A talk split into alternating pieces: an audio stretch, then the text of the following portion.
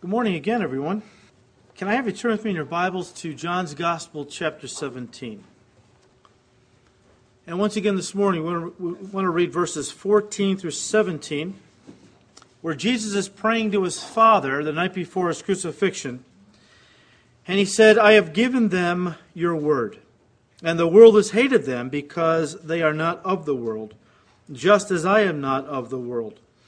I do not pray that you should take them out of the world, but that you should keep them from the evil one. They are not of the world just as I am not of the world. Sanctify them by your truth. Your word is truth. We started um, a series last week which we've entitled The Word of God.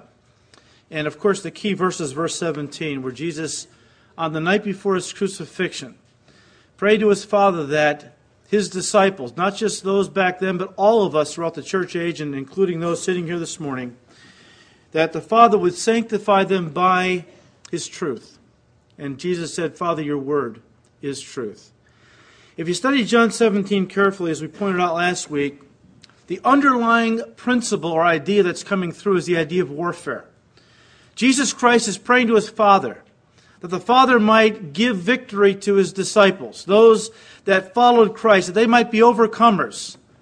That not that they would be taken out of the world, but that they would be victorious in the world to be a light, to be a light in the darkness, to be used by God to continue the work Jesus began in seeking and saving those who are lost. And of course, they're going to be confronted by the world, which Satan is in control of.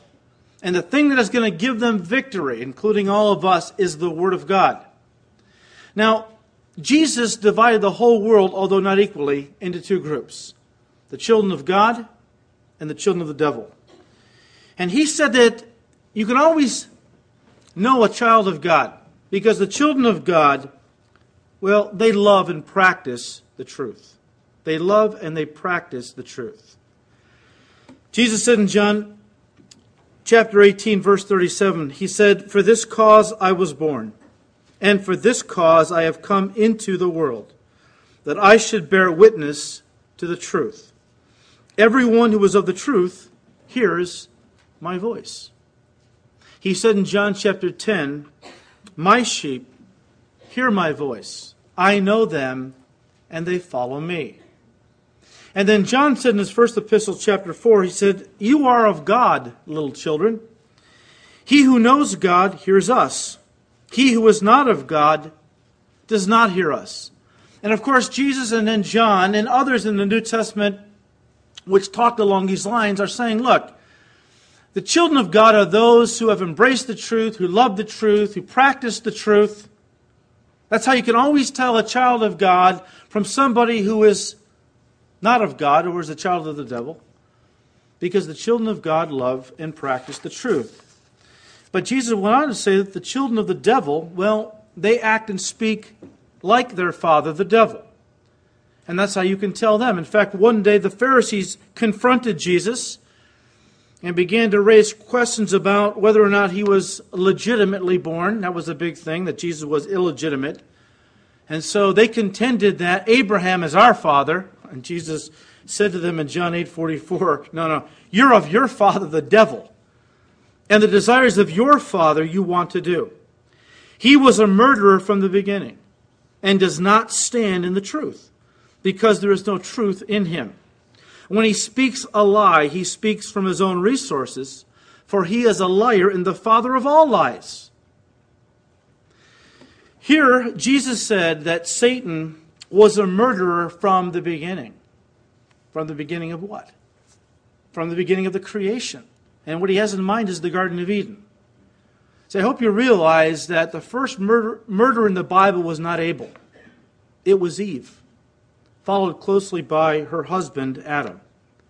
Satan killed both of them, of course, not physically, but spiritually. And the weapon that he used was deception. He lied to them. He lied to them. You see, in the Garden of Eden, there were probably hundreds or maybe even thousands of trees that God had planted for Adam and Eve to enjoy and to eat the fruit of. But there were two other things that were planted in that garden. Two other things that would grow and develop and bear a fruit of sorts. Not fruit to feed the body, but fruit to feed the soul. Because in that garden, God planted the truth, which was His Word. He told Adam and Eve what they could do, what they could not do. He communed with them every day, which means He talked with them. He no doubt taught them the things on His heart. So the truth of God was in that garden. But something else was in that garden that Satan planted. It was the lie. You might call the, the truth of God kind of like a, a little sapling, okay? For using the analogy of a tree, was like a little sapling planted in the garden of Judeo Christianity. Starting out very small, God, of course, just giving them some basics. But as time went on, as the years and centuries passed, as God sent more and more prophets into the world to express his heart and teach his word, that knowledge grew. That tree grew until Christ came and it came to fruition. And now we who are connected to Christ are the branches of that tree, and God is bearing the fruit of the Spirit, the fruit of righteousness through us. Even as Jesus said, I am the vine, you are the branches. It's my Father's will that you bring forth much fruit. And so we're kind of like the fulfillment or the culmination of what God intended when He planted the truth in that garden so many centuries ago. But Satan also planted the lie in that garden. And that lie has also grown and developed through the centuries and has become a tree that has filled the whole earth. And what it has filled the whole earth with is the evil, dead, deadly fruit of false doctrine. Jesus said in Matthew chapter 7 Even so, every good tree bears good fruit, but a bad tree bears bad fruit. A good tree cannot bear bad fruit, nor can a bad tree bear good fruit. Every tree that does not bear good fruit is cut down and thrown into the fire. And of course, the context there is that Jesus is warning his disciples against false prophets. In fact, if you back up to verse 15 of Matthew 7, Jesus said, Beware of false prophets who come to you in sheep's clothing but inwardly they are ravenous wolves. You will know them by their fruit. Uh, who are these false prophets that come dressed in sheep's clothing? Well, listen to me. I don't believe that he's talking about people who come into the church as wolves looking like Christians. He could be, in part, talking about those. But I think what he's really trying to warn them against is our leaders in the church, after all, a shepherd back then wore sheep's clothing. That was one of the benefits of being a shepherd. You got free clothes. You would, you know, shear the sheep, make them into clothes, and, you know, a shepherd was one who wore sheep's clothing. It's dangerous when a wolf comes into the flock of God and tries to sow false doctrine. It's a lot more dangerous and deadly and destructive when that false prophet comes in dressed like a shepherd and takes over the flock. That's really deadly. And that's what I believe Jesus Christ is really warning us in these verses. He said, You're going to know them by their fruits. And then John said in his first epistle, chapter 4, he said, Beloved, do not believe every spirit, but test the spirits to see whether they are of God, because many false prophets have gone out into the world. These false prophets are kind of like spiritual Pied Pipers. And they play their little doctrinal heresies, and people flock to them. You know, I wish people would flock to the truth as quickly as they flock to lies. I think it was Mark Twain who said that a lie can run around the entire world while truth is still lacing up its sneakers. I think that's probably true. I mean, I can't tell you how quickly, I mean, lies spread so much more quickly than the truth does. But these would be like spiritual Pipers that would lead untold millions to hell. And that's why Jesus said, and I'm backing up a little farther in Matthew's Gospel, chapter 7, to verse 13, because there's a context here. And I'm backing into it, but I want you to see it. Where Jesus said in verse 13, Enter by the narrow gate. For wide is the gate, and broad is the way that leads to destruction. And there are many who go in through that gate that leads to hell. Because narrow is the gate, and difficult is the way that leads to life, Jesus said, and there are only a few who find it. Then he says, on the heels of that, beware of false prophets who come to you dressed in sheep's clothing. See, he wants to warn us that there are two roads. They're both marked this way to heaven, this way to God.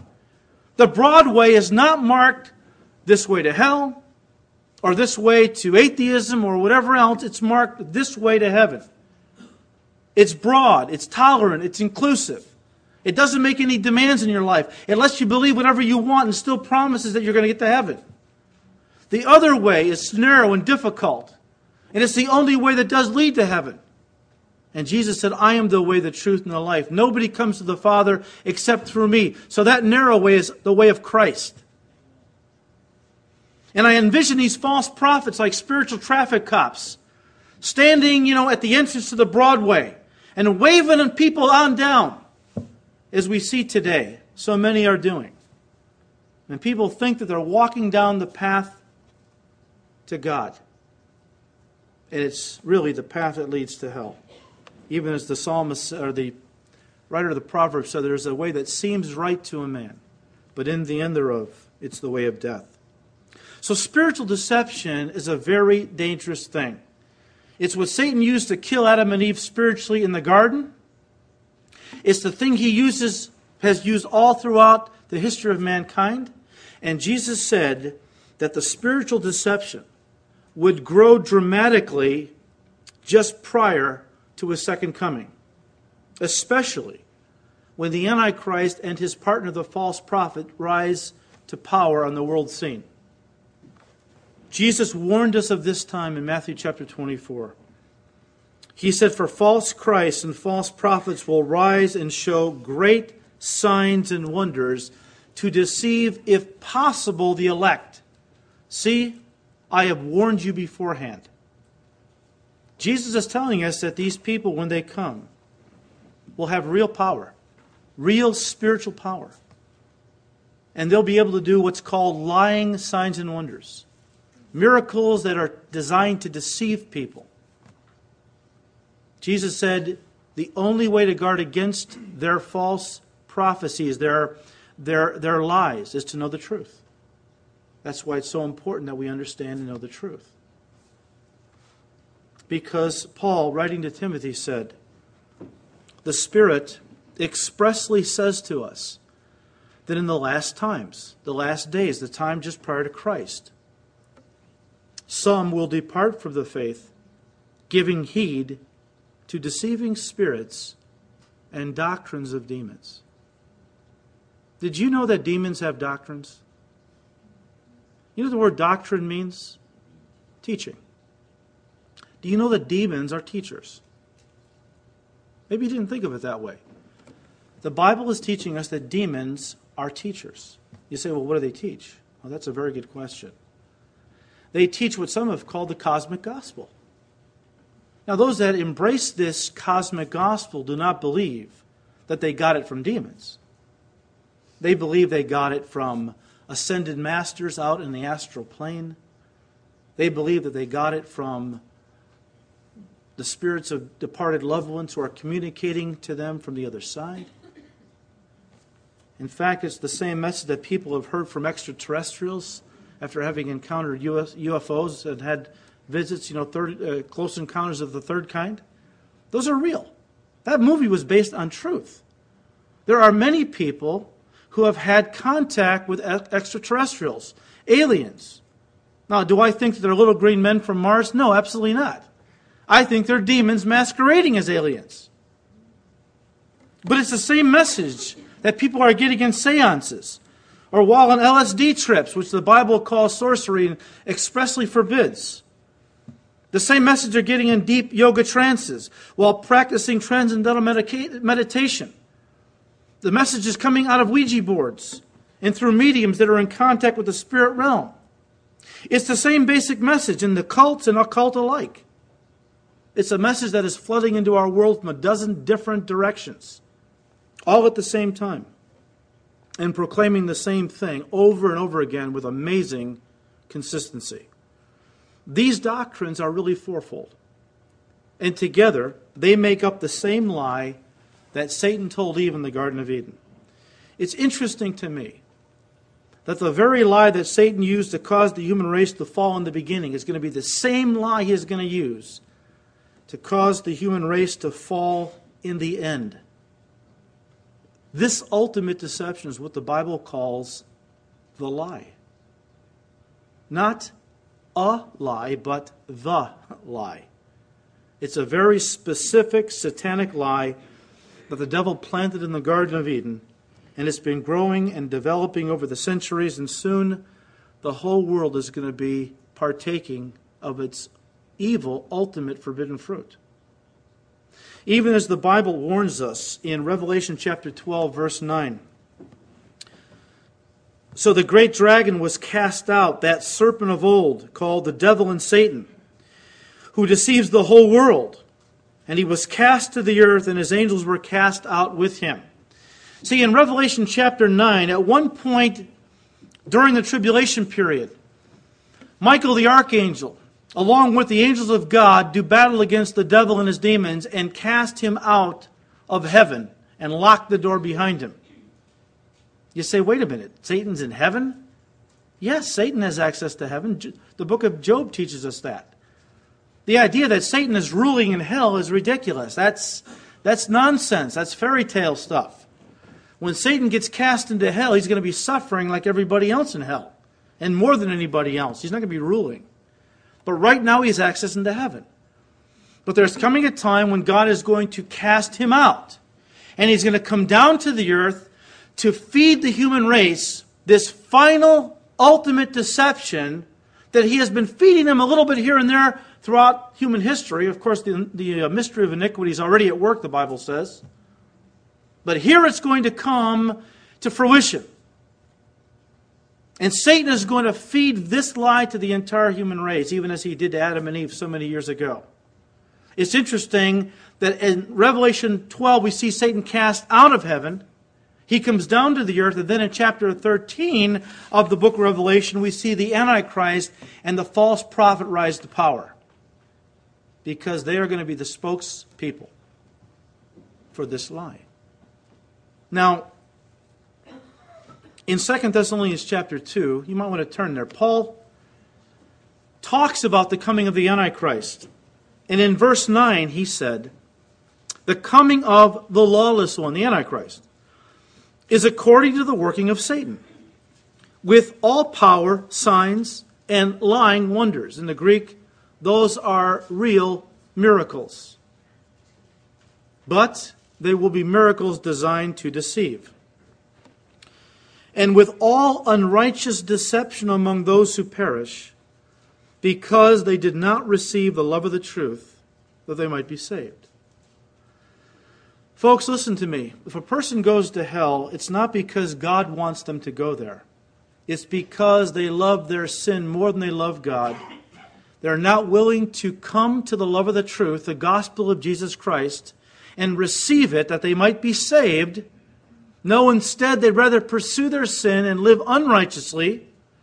And because they have turned their back on the truth, God said, Fine. You don't love the truth? You love lies and deception? Fine.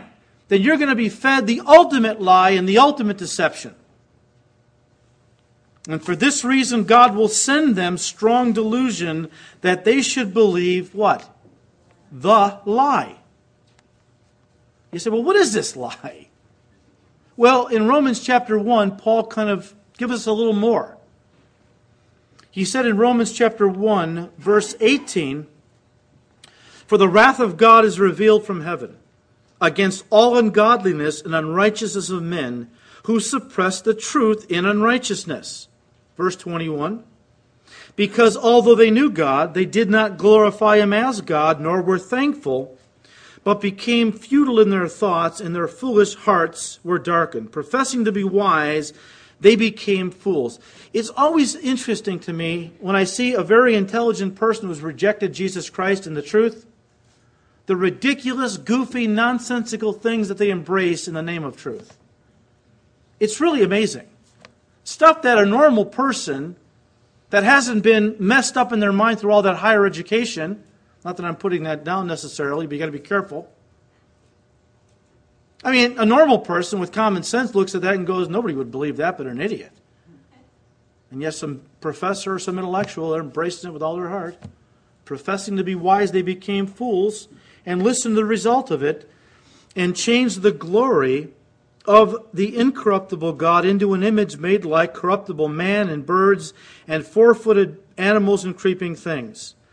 Therefore, God also gave them up to uncleanness in the lusts of their hearts to dishonor their bodies among themselves, who exchanged, listen, the truth of God for the lie and worshiped and served the creature rather than the Creator, who is blessed forever. Amen. So, this lie, in part, is all about rejecting the true God to worship and worshiping the creation as God. Hold on to that. That's going to feed into we're going to, where we're going next. I guess the best way to really understand the lie is to go back to the very beginning where Satan first fed it to Eve. Turn with me in your Bibles to Genesis chapter 3. Now, we read these verses last week, but I want to revisit them because I want to really look at what this lie is. And starting in verse 1, it says, Now the serpent was more cunning than any beast of the field which the Lord God had made. And he said to the woman, Has God indeed said, You shall not eat of every tree of the garden? And the woman said to the serpent, We may eat of the fruit of the trees of the garden, but of the fruit of the tree which is in the midst of the garden, God has said, You shall not eat it, nor shall you touch it, lest you die.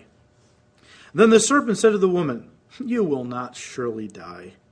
For God knows that in the day you eat of it, your eyes will be opened, and you will be like God, knowing good and evil.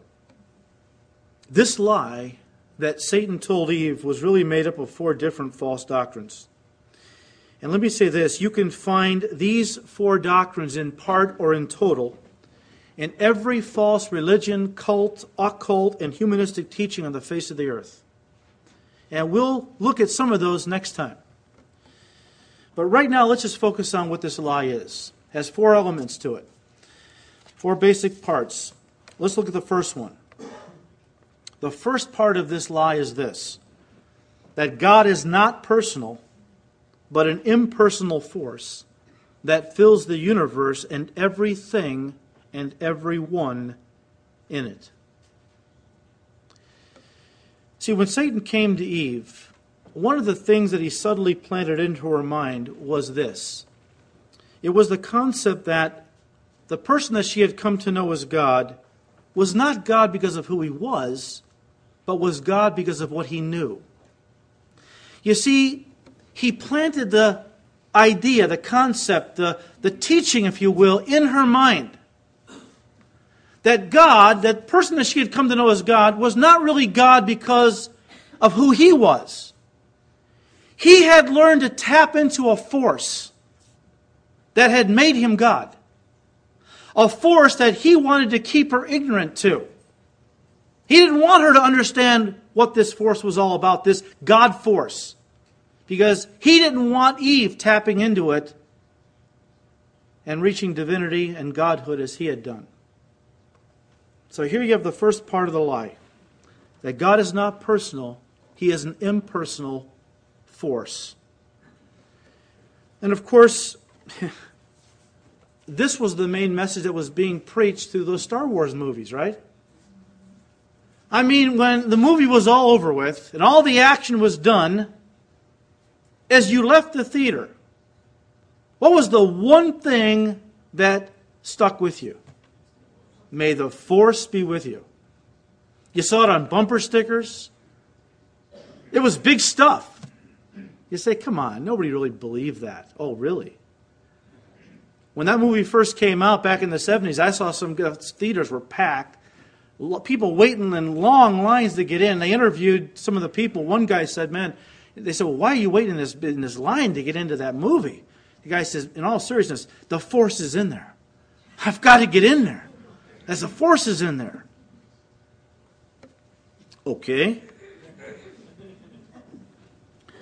George Lucas, the uh, creator of those Star Wars movies, said that these movies were his attempt to preach the gospel of the Force. George Lucas is the Billy Graham of the Force. You may not have known that. I'm serious. You know, people in Hollywood get upset with us pastors because we get up behind a pulpit and we tell people what God has said and we tell people what's right and what's wrong, and they get very angry with that. What right do we have to preach to anybody else on how to live? What, what a bunch of hypocrites. Uh, who am I preaching to? I mean, uh, what, uh, maybe 150 people? When they preach their message, they've got millions of dollars to work with and millions of people that, they reach with, with their agenda.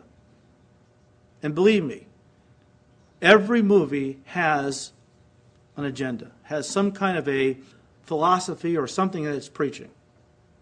George Lucas said these were his attempts to preach the gospel of the force. Of course, the force, like electricity, is impersonal and amoral, right? I mean, electricity is a force. That's amoral, it's impersonal. And this force is also impersonal and amoral. An amoral force isn't going to hassle you with morals, right? I mean, if God is a force, then it means that I'm not held to any personal God standard of right and wrong. And in fact, those who believe in the doctrine of the force don't believe in moral absolutes. Because there is no personal God to impose upon us his standard of right and wrong. In fact, God is in you, the force is in you. All you need to do is look within to find your truth and to find out what's right and wrong for you to do. You see, people that, are, that have embraced this teaching, they don't believe in moral absolutes. And so you hear things like, well, that's your truth, or that's my truth. All of a sudden, truth is subjective. It's based on my opinions, my feelings. When Jesus said very clearly, Father, your word is truth. And it's not subjective, it's absolute. So that's the first element of the lie that God is not personal, he is an impersonal force.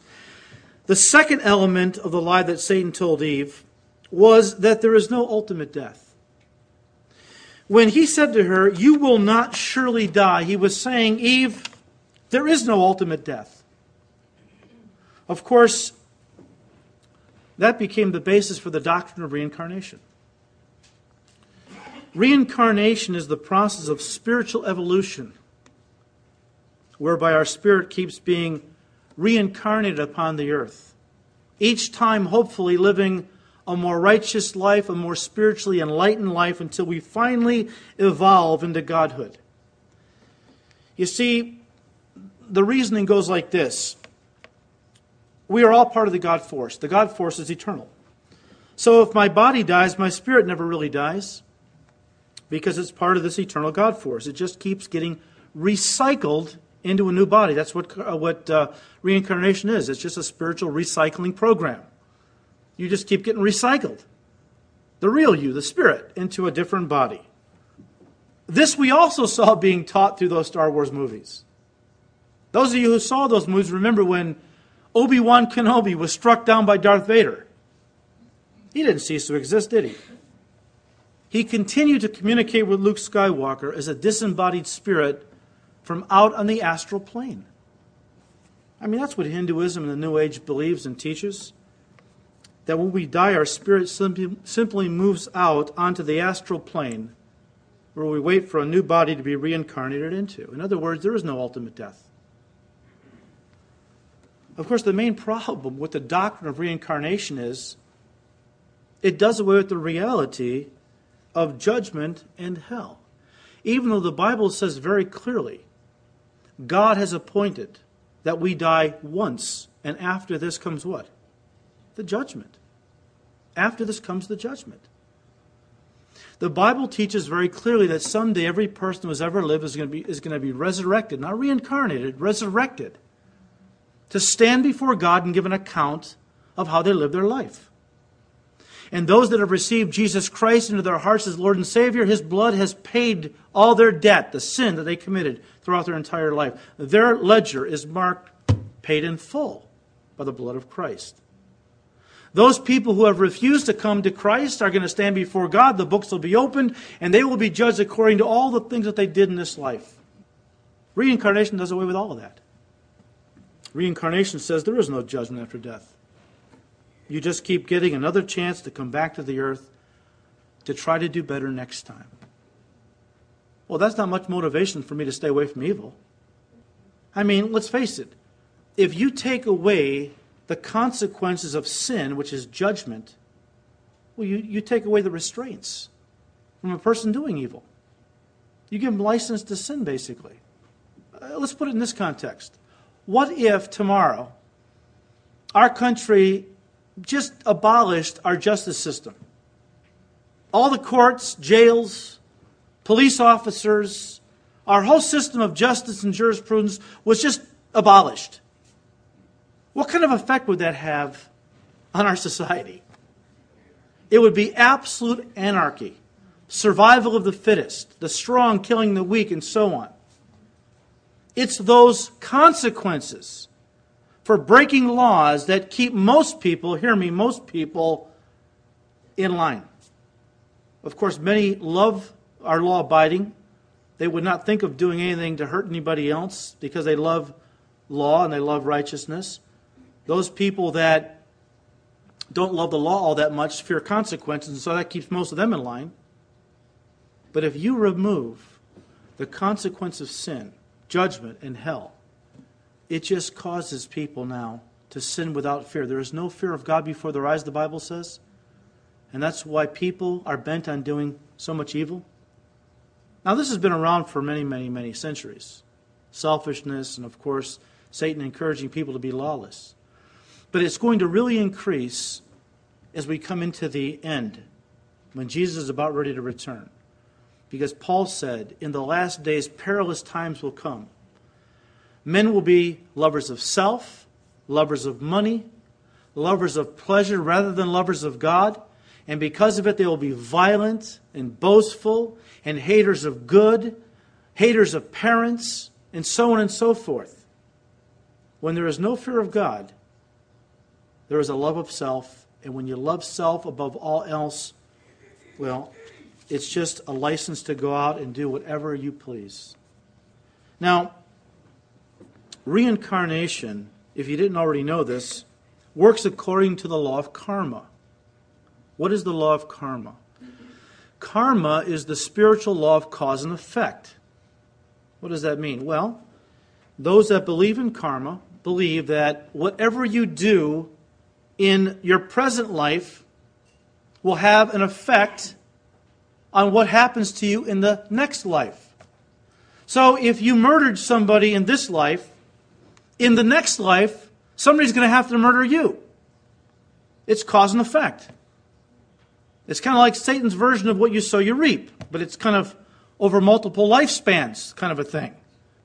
But the idea is whatever you do in this life, if you're kind to people now, you'll come back in the next life and people will be very kind to you, and so on and so forth.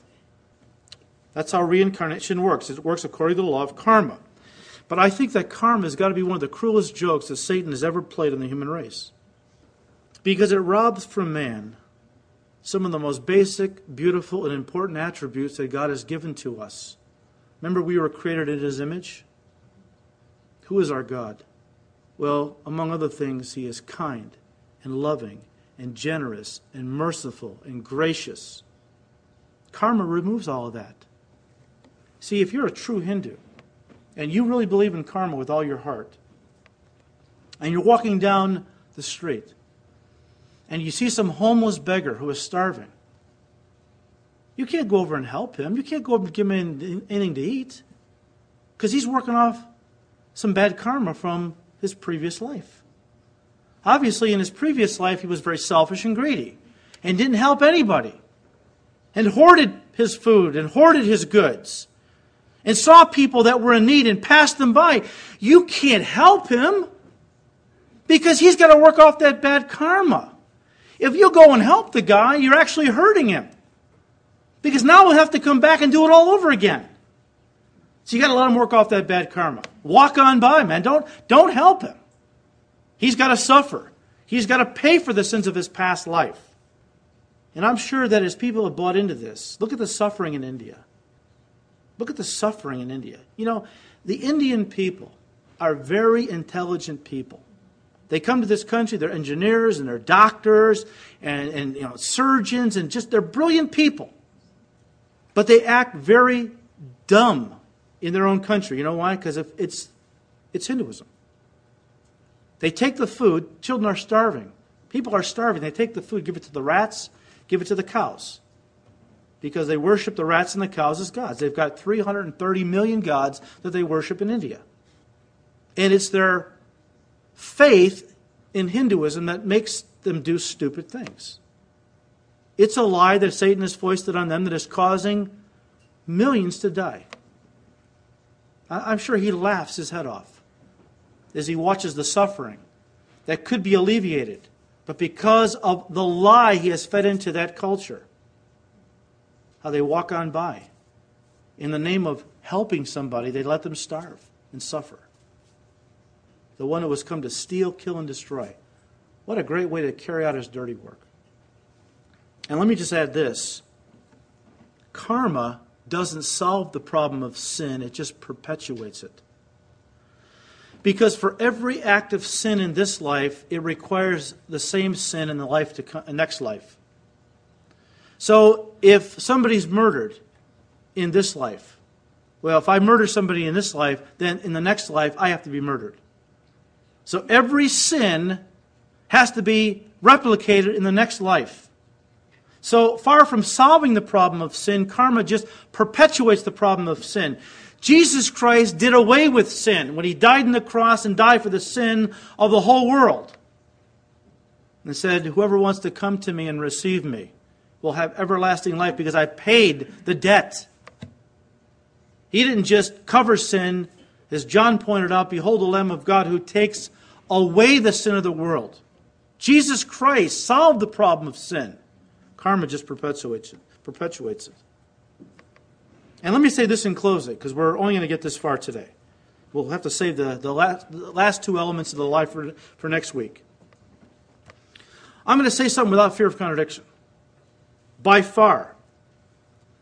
The charities and the hospitals and the orphanages that have been established around the world by far have been established by Christians, not by Hindus, not by Muslims, not by atheists. And you want to know why? It's not because Christians are so wonderful in and of themselves. It's because we serve a wonderful, kind, merciful, gracious, loving, compassionate God. And when we accepted Christ as our Lord and Savior, He moved into our hearts, the Holy Spirit did. And now He has shed the love of God abroad in our hearts. And we can't look at suffering without wanting to do something to alleviate it. When that tsunami hit last Christmas time over in Sumatra, in Indonesia, and thousands and thousands of people died, the first ones on the shores there passing out food and water and helping people were Christians. The Muslims were blown away. Many of them had never really seen Christians in action. God used a tragedy to bring the light of the gospel to these people. But we were there because we care. And we care because Jesus lives in our hearts. Before I got saved, I didn't care about anybody but myself and my family, maybe. If people had problems, hey, that's your problem. I've got my own problems. But now that I've become a Christian, your problems are my problems. Your suffering is my suffering. And I can't look at people in one part of the world that are hurting and suffering and not want to do something to help them. That's because of Jesus Christ. That's because of our God. It's the Christians of this world that reach out to the poor, the broken, the orphaned, the widowed, the hurting, the helpless, the hopeless, those rejected. It's because of Christ. It's important that we understand the lie of the devil if we're going to combat it with the truth of God. So we have to lay some groundwork. We've called this series The Word of God, and yes, we are going to look at the Word in depth in the weeks to come. But I want to see it as a, I want you to see it as a bigger, in the bigger realm. That yes, the Word of God is truth, but we're using it to fight against lies, the lies of the devil, which he is using not to kill people's bodies, but to kill their souls, which will be forever. And so it's good for us to understand the lie, but we might be able to combat it with the truth. So hang in there, all right? Next week we'll continue looking at the lie and seeing, as we talked about, Satan planting this lie in the Garden of Eden and how over the centuries it has grown up into this massive tree. And many things have branched out from it. We'll look at some of those starting next week. So hang in there. Father, we thank you for your word. Your word is truth. Father, give us as your people such a passion and a love for, for your truth. Lord, give us a heart that desires to live it, not just listen to it, but to live it out in our daily lives. And Lord, give us compassion to take that truth and to gently and lovingly give it to people who have been deceived by the lies of the devil. They are not our enemies, Lord. Our enemies are not flesh and blood, but principalities and powers, the forces of Satan in the spirit realm feeding into this world through false prophets and false teachers, the lie of the devil, which is causing millions to be, to be condemned to hell. Lord, we have been called to seek and to save those who are lost. And the only way to do it is with the truth. But we need to understand the lie somewhat. So help us, Lord, to be students of the word to understand the lies of the devil, that we might be more effective servants of Christ, soldiers of Christ, who fight the good fight of faith. We thank you, Lord. We ask this in Jesus' name. Amen.